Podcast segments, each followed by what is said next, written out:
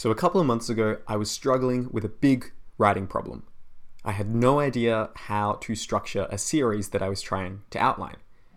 Now, to give a bit of a, a, quick backstory for this, my very first book, The Aeon Academy, I had originally designed as a series, and it felt very natural how each story would take place because this book was set at a school and each story, each book would be one year at the school. But this other project I was working on, the series just wasn't quite coming to me. It wasn't evolving in a way that felt natural. But then, a few weeks back, I had an epiphany, and I want to share with you this epiphany in today's episode because it helped me a lot and it helped me figure out a way to outline this series in a way that I think is going to produce a really great story. And hopefully, it will help you as well if you have the ambition of writing multiple books set in the same world with rec- recurring characters. So, let's get into today's episode. Hello, and welcome to the Novel Analyst Podcast. I'm Jed Herne, author of Fires of the Dead, and every episode it is my job to analyze a story to help you become a better writer. Today's episode is titled Skulduggery Pleasant by Derek Landy How to Write a Series. And in rare fashion for this podcast, there will be no spoilers on this episode. All I'm going to be doing is describing uh, basic details about each book in this series, but that information is totally available on blurb. So there will be no spoilers for Skulduggery Pleasant. So if you aren't familiar with the series, you'll still learn a lot. If you are familiar with it, but you don't want some sp- parts of it spoiled, you won't get it spoiled. So before we get into the episode, quick personal update. I was recently interviewed on A Writer's Explorations by Yasser Moon thank you very much for that, Yasser. Um, it was a really great, concise interview. So, link to that in the show notes. Um, so, if you want to hear me talk a bit about my writing process, about the journey of putting out my very first fantasy book into the world, which was Fires of the Dead, you can check out that podcast. I also had the privilege of being uh, coming out to a school recently. Um, well, not a school, a uh, tutoring group of school students, but it felt a very school-ish environment. Um, thanks to my friend Melvin, who runs a tutoring group, and I had a really nice chat to all of them about writing. Um, I'll post a link to that video in the show notes, and at the end of this episode, you will hear a little snippet of that as well, because there were some really great writing related questions that came uh, in that talk, and I think you will find that really useful. So today's episode is all about writing a series. How can we create books that build upon each other in meaningful ways without feeling overly repetitive or boring, but instead being fresh and interesting and getting to the stage where your readers are actually, you know, demanding for you to bring out the next book. That I think is the big strength of Skulduggery Pleasant, which is a uh, middle grade and then young adult fantasy series about a stylish skeleton detective who is 400 years old and his partner Valkyrie Cain. And they are both magicians set in this kind of parallel world where there's all these other magicians lots of monsters and people up to no good. And in each book, they essentially try to solve mysteries, save the world, and kick some butt. So I really love this series. It's up to 12 books right now, more are planned. And what I think is remarkable about it is the way that Derek Landy has structured this series.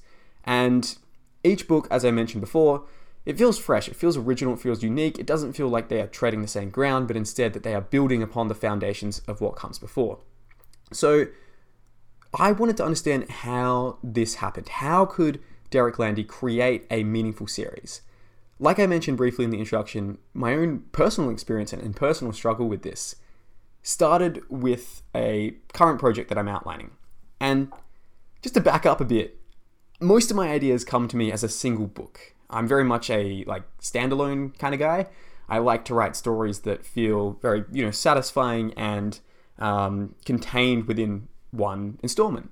So you know the first book I wrote, I designed it as the first book in a series. It never went on to actually uh, have me write those other books because the first book was pretty bad. But my next three books, um, Across the Broken Stars, Masks of Steel, and Fires of the Dead, were all standalones. All of these were standalones. Um, of course, Fires of the Dead, which is the one that I've just published, has the potential of you know me writing more stories in that world, and I certainly plan on doing it. There's been a lot of people who've asked me if there's going to be more books coming, which is really humbling. But in the last few months, I've had an idea, and this idea feels like it's only going to work in a series. But like I mentioned before, I was struggling with it. I couldn't think of a, I suppose, natural way to break up the story into installments. I, I thought that would that would hurt the book, and I was struggling with how to develop interesting sequels that built upon the previous books in ways that improved the series rather than you know made it worse. but then I had an epiphany, uh, and this revolutionized how I think about series. So it came um, on a Lessons from the Screenplay video, which is a YouTube channel that does really great video essays breaking down, um, you know, popular movies, uh, classics, all sorts of things. In many ways, Lessons from the Screenplay was a big inspiration for what you are hearing right now. It was a big inspiration for this podcast. Uh, and I will link to this video in the show notes. But essentially, it was about Terminator 2 and Aliens, which was the sequel to Alien. And in this video, Michael describes how there is a kind of formula you can consider when it comes to writing a series. So I'm going to give you the formula, and then we're going to see and test it in action by applying it to the Skulduggery Pleasant series by Derek Landy. Um, and like I mentioned, you know, there will be no spoilery information, um, just going to be recounting essentially each book's blurb. So in the Lessons from the Screenplay video, Michael Tucker describes how great sequels have the same premise applied to a different designing principle in each book. Alright, so let's back up. What the heck does that word salad mean? So, premise is defined in The Anatomy of Story by John Truby.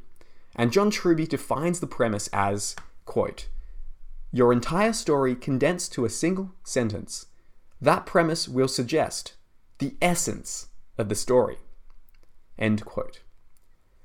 So, for example, the premise of Jurassic Park by Michael Crichton is the two greatest heavyweights of evolution, dinosaurs and humans, fight to the death in the same ring. Exciting stuff. So, I guess you can kind of consider premise as what happens in the story. The designing principle is a little bit more complicated. So, John Truby defines this as what organizes the story as a whole?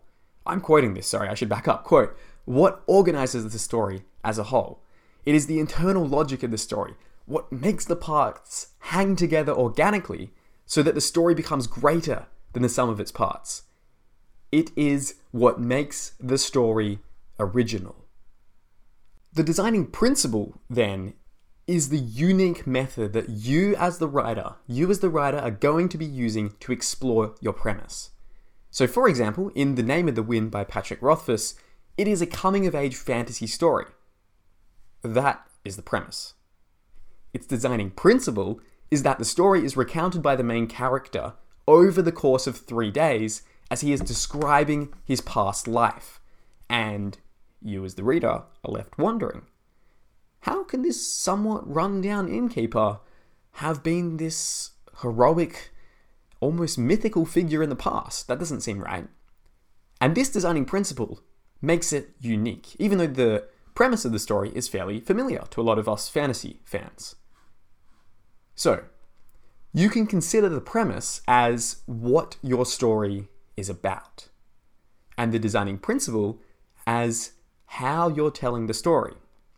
Another good way that John Truby describes it is that you can view it as the designing principle equals the story process plus original execution. Sorry, I misread my notes. the designing principle is the story premise plus original execution. Because ultimately, you know, all stories are kind of the same on a fundamental level. It's just the way that we execute them that makes them unique. So, the designing principle then is the unique method that you as the writer, you as the writer are going to be using to explore your premise. So for example, in The Name of the Wind by Patrick Rothfuss, it is a coming of age fantasy story.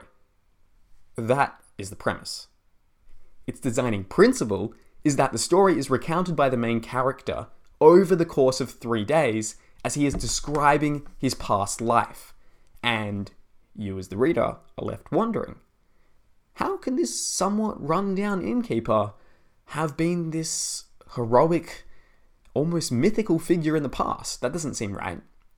And this designing principle makes it unique, even though the premise of the story is fairly familiar to a lot of us fantasy fans. So, you can consider the premise as what your story is about, and the designing principle as how you're telling the story. Another good way that John Truby describes it is that you can view it as the designing principle equals the story process plus original execution. Sorry, I misread my notes. the designing principle is the story premise plus original execution. Because ultimately, you know, all stories are kind of the same on a fundamental level. It's just the way that we execute them that makes them unique. How does this help us write a great series? So there's a few things you've got to consider with a series. The first is that you really want to avoid each book just being a remake of the first. And that's because a remake is a repeat. And you don't want to serve readers the exact same dish. However, you don't want it to be too different from the first. So if we can extend this food analogy, if you are designing a three course meal at a Japanese restaurant, and the entree is Japanese, and the main course is Japanese, you probably should avoid serving Mexican for the dessert. That's because it goes against expectations. It's just not what people went in there wanting. So, we need to strike a balance. A balance between being too familiar or being too new. Instead of repeating our story, we want to develop it. We want to develop our story. And now, this is where having the same premise combined with a different designing principle is so useful. So, in Skulduggery Pleasant, the premise of each book is pretty similar. It's about a young girl with magical powers who partners with a witty skeleton detective to save the world from evil sorcerers and monsters. Does this actually check out, Jed? That's probably what you're asking right now. Well, let's look at the first book. So, the first book is about Valkyrie and Skulduggery, who must work together to solve Valkyrie's uncle's murder and prevent this other sorcerer from obtaining this powerful mystical weapon that can slay gods. So, Valkyrie being the young girl, Skulduggery being the witty skeleton detective. Okay, that seems to fit with that premise of a young girl with magical powers partners with a witty skeleton detective to save the world from evil sorcerers and monsters. Great. What about the second book? Well, the second book is all about the two uh, partners, Valkyrie and Skulduggery, having to stop Baron Vengeous from using this kind of zombie corpse of an evil god from bringing back the rest of this race of evil, faceless ones who are kind of like Cthulhu entities. That also seems to check out. Third book. So this is all about how how a number of teleporters are mysteriously murdered, and Valkyrie and Skulduggery have to find out how this is linked to this cult, who worship these dark gods known as the Faceless Ones, who are attempting to open a portal with the goal of returning to the world. So, what you can see there is that the premise is very similar in each of those books. Now, it's important to mention that the series continues to evolve and that each book feels incredibly fresh to me.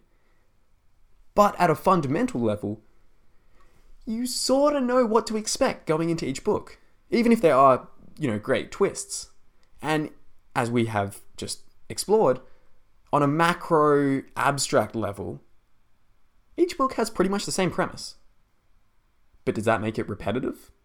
No, no, not at all, because even though the premise is usually the same, and remember the premise is the broad macro description of what the book is about, in each Skulduggery Pleasant book, the designing principle changes. And don't just take my word for it. We can see this really clearly in a 2010 blog post that Derek Landy wrote, uh, which I've linked to in the show notes if you want to check my working.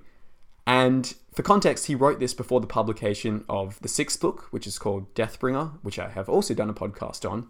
And in this quote, we can see how Derek Landy has intentionally varied the designing principle in each book. So here's the quote. Quote, the first book was an adventure through and through. A young girl snatched away from her ordinary life into a world of sorcerers and vampires and ancient gods. Yep, that's an adventure. Playing with Fire was a monster movie of a book. You had the Grotesquery being reanimated. You had the torment turning into that huge spider. you had a fight between the two, and lots of running and screaming. Yep, monster movie.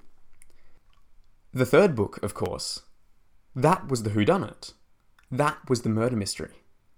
Aside from everything else going on, there was a killer stalking teleporters and a possibly surprise twist at the end. Definitely a whodunit. Naturally, Dark Days was a revenge flick. That's pretty obvious. Mortal Coil was my Invasion of the Body Snatchers, a fantastic movie that I loved when I was a teenager. It's also my version of The Thing, possibly the best horror movie of all time. But what I've been wondering is the next book going to be? End quote. And then a little bit further down in the blog post, quote, the darkest superhero story you're ever going to read, with a bucket load of horror.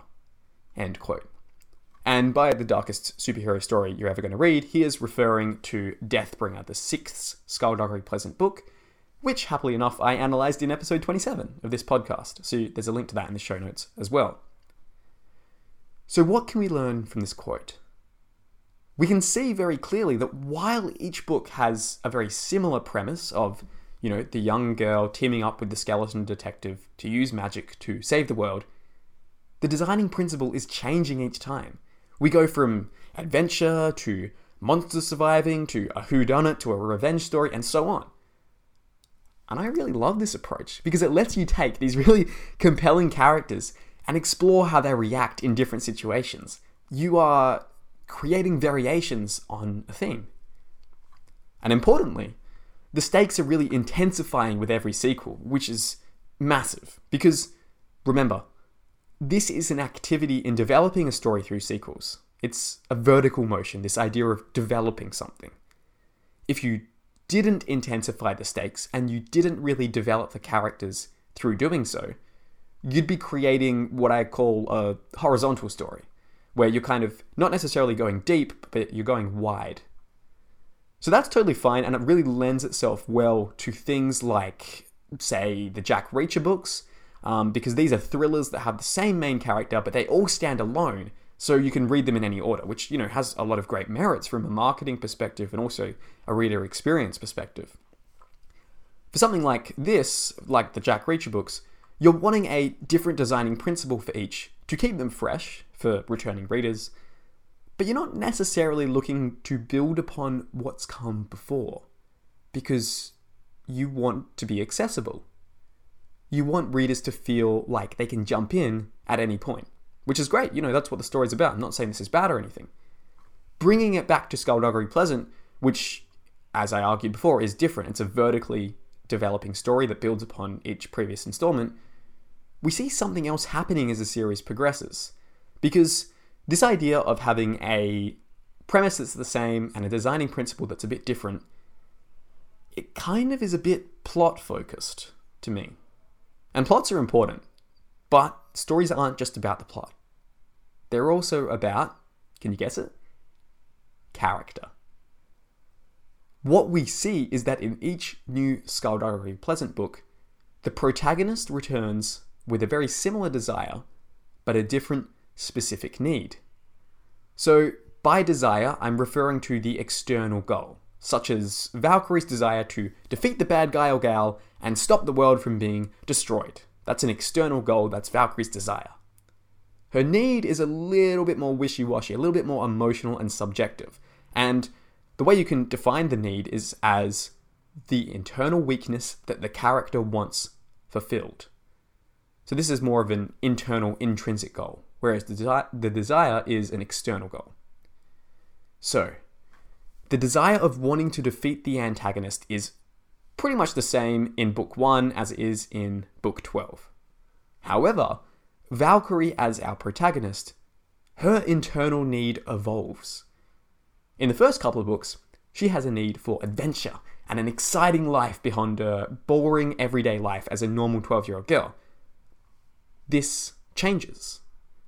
In later books with a romantic subplot, she has a need for connection and perhaps validation from her love interests. And later still, particularly in the Phase 2 books, books 10, 11, 12, and there will be more coming on, she has a need for redemption for what she has done in earlier installments in series.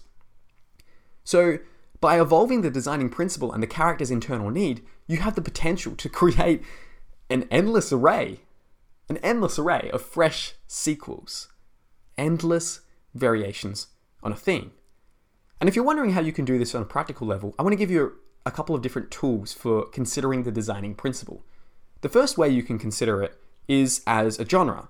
So maybe the first book is your romance book, maybe the second book is your action book, maybe the third book is your mystery book. That's kind of how Derek Landy described it in that quote before. Another way you can consider varying the designing principle is by exploring a different aspect of the MICE quotient. So the MICE quotient comes from Orson Scott Card, and MICE stands for M being milieu. So milieu stories explore a setting, so they're very interested in world building and society. The I stands for idea. So these are stories that, in the fashion of a lot of great sci fi, explore this kind of big idea about the nature of reality, about society, about how people should behave. The C part of MICE stands for character, so these are your character pieces, and the E part stands for event, so these are your more plot driven novels. Another way that you can consider the designing principle, and the third way in this kind of rapid fire um, description I'm giving you, is by varying the story archetype. So the story archetype is kind of the foundational structure of how you are describing your story. So pulling from Save the Cat Goes to the Movies, the screenwriter's guide to every story ever told by Blake Snyder, he kind of describes how there are 10 different types of story archetypes. And I don't necessarily agree with everything in Save the Cat, but I think it is incredibly useful just to give you these broad strokes that maybe might help you. I realize what kind of story you're writing and then go away and research, you know, the masterworks in that genre and maybe get some ideas, which is what, on a side note, happened to me with the story that I mentioned in the introduction. I my second big epiphany for it um, was that I realized what kind of archetype it was that I was exploring, and then I went away and analyzed some things with that archetype. But I digress. So Blake Snyder describes how there's ten different archetypes of story. The first is the monster in the house. So this is where you have typically a confined space, um, a, a quote unquote sin being committed, and then a monster being created as a result of the sin, and then it's this kind of run and hide thing. So Jaws is a great example of this. The second story archetype is the Golden Fleece, and this is drawing from Greek myth, where the hero goes in search of something and then discovers something about herself. So heist movies often fall into this category. And a book example is Percy Jackson and the Sea of Monsters, or Six of Crows by Leigh Bardugo, which I have analysed before on this podcast. The third story archetype is called the out of the bottle story.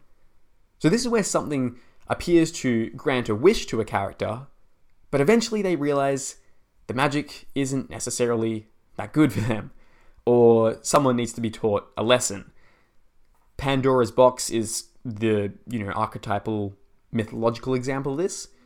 Groundhog Day is the modern movie version of this. The character is kind of taught a lesson through this out of the bottle Pandora's box thing that happens.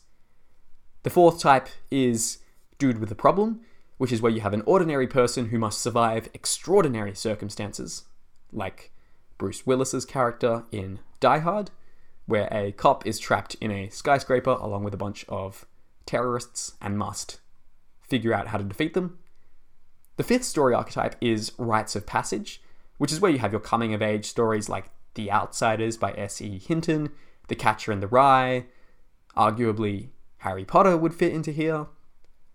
The sixth type is buddy love, which is where you have you know your buddy cop movies, um, love stories as well. They're essentially the same kind of formula where you have you know these two characters who at first they hate each other, but adventure makes it clear that they need each other this led, leads to more conflict. You kind of have them, you know, breaking up, and then they realize they need each other in the end. And an example of this in a book form would be The Alloy of Law by Brandon Sanderson. The uh, what am I up to now? I think this is the seventh type of the ten story archetypes. There's a lot. bear with me. Is a who done it. So this is where we generally have a you know on in-story surrogate who's representing us, who is the you know the reader character, trying to be working out why something has happened. So the why done it isn't so much about the who committed the crime, but more about the why. Why did this thing happen? And the secrets that the detective seeks ultimately forces her to take a dark turn somewhere, perhaps breaking the rules, even, you know, their own kind of moral guidelines, in order to get to the bottom of the mystery. The eighth type of story archetype is the fool triumphant, which is one that I'll admit that I don't really understand too much, but Blake Snyder describes it as the underdog fool going up against a bigger and more established opponent. Perhaps dodgeball is a, good example of this.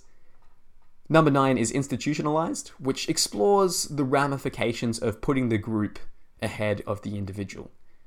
So one's flew over one flew over the cuckoo's nest is a very good example of this. And then the last of our 10 story archetypes from Save the Cat is the superhero archetype, which doesn't necessarily mean someone with superpowers, but it just means an extraordinary person in an ordinary world. And Brandon Sanderson's Mistborn is a great example of this.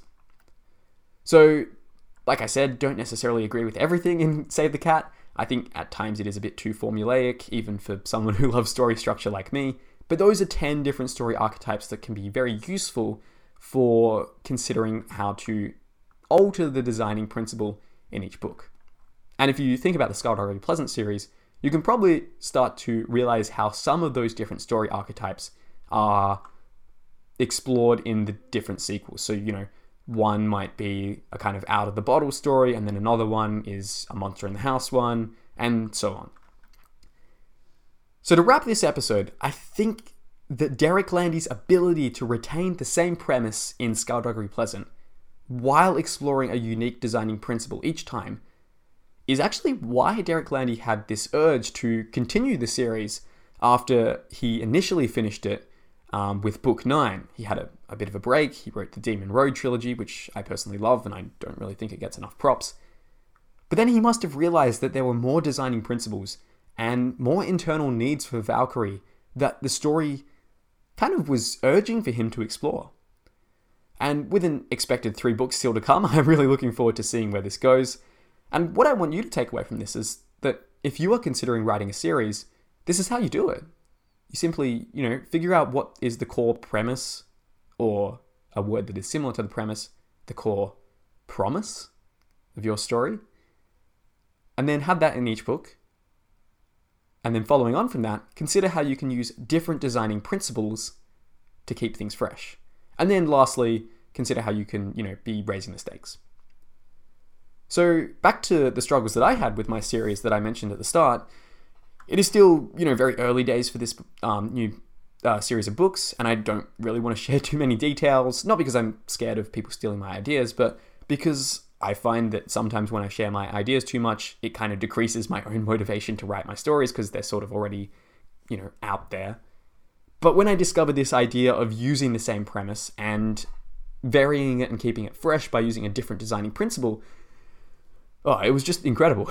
um, it really unlocked a lot of different ideas for the series. I immediately set to outlining multiple books in my series. And like I mentioned before, for each book, I considered number one, how I could retain the same core premise. Number two, how I could use a different designing principle to keep things fresh. And then number three, how I could continually intensify and raise the stakes because it is a fantasy series after all, and as we all know, things generally only get bigger and more important to the characters as we progress through a fantasy epic, which is what my vision for it is. So again, still early days, but I was just so excited by this epiphany, uh, and I think it's produced a, a really solid outline that will hopefully produce some great stories that you can read in a couple of years or hopefully even sooner. So, with that, I want to wrap up another episode. Thank you so much for listening. Stick around for the questions segment. So it is now questions time. As always, I love hearing your questions. You can email your questions to me directly at jed.herne1 at gmail.com. Link to that in the show notes. Or you can go to jedherne.com forward slash question The link to that is also in the show notes. And you can use that to submit a voice message, which will give you a bit of a preference for appearing on this podcast, because after all, podcasts are about audio. So today's question comes from a big Q&A session I did um, for a primary school audience last week. Yes, it was last week. I don't know why that felt so long ago. Uh, and this question, uh, just to phrase it before it comes up, in case the audio is a little bit bad, the question was how do you create good characters? So, just to touch upon the question on characterization is um, how can we create good characters and also create characters that have you know substantial like reality to them, I guess. So characters that sound realistic. Great question. So to create good characters, you have to kind of think about like what is interesting with like interesting people in real life. So is someone massively interesting if when you ask them what is your favorite thing in the world, they just say, oh, like uh, I don't, I don't really know. Is that as interesting as a different person who you ask them and they say, oh, like I really love rock climbing. You know, I'm in the rock climbing gym like 20 hours a week. I really like it. My hands are super chalky from all the climbing I do. Which one of those two people is more interesting to talk to?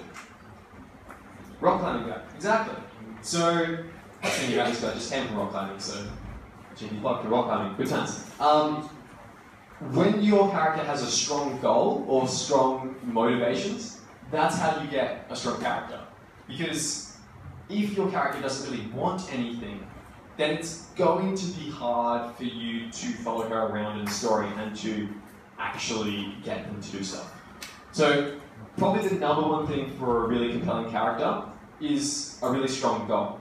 Um, whether that is a massive goal like I want to save the world, whether that's a smaller goal like oh I want to make sure that my two-year-old has the best uh, second birthday on the planet, whatever the goal is, if you make it really strong for a character and you commit yourself to just following and seeing what that character does, you're going to produce an interesting story.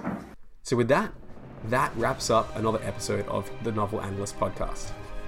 Thank you so much for listening, and now go and write extraordinary stories.